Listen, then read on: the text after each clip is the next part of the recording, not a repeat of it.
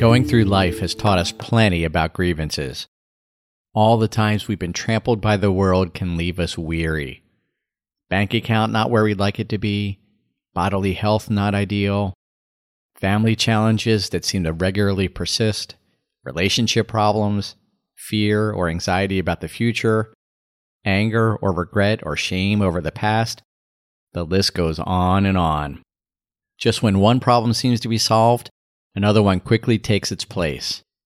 But what we're missing is this. Our pain is not coming from all those things going on in the world and our body. Rather, our pain comes from holding grievances. Consider this line from A Course in Miracles He who holds grievances denies he was created by love. It might seem very hard to believe, but letting go of grievances in our mind returns us to a place of peace. And a helpful thought to remember is this our goal is not to be without grievances. That would be nearly impossible for us as bodies in the world. But rather, our goal is not to have any grievances that we want to keep. So the next time we catch ourselves in the grip of fear or pain, we can remember our connection to infinite love and say to the grievance, No, thank you.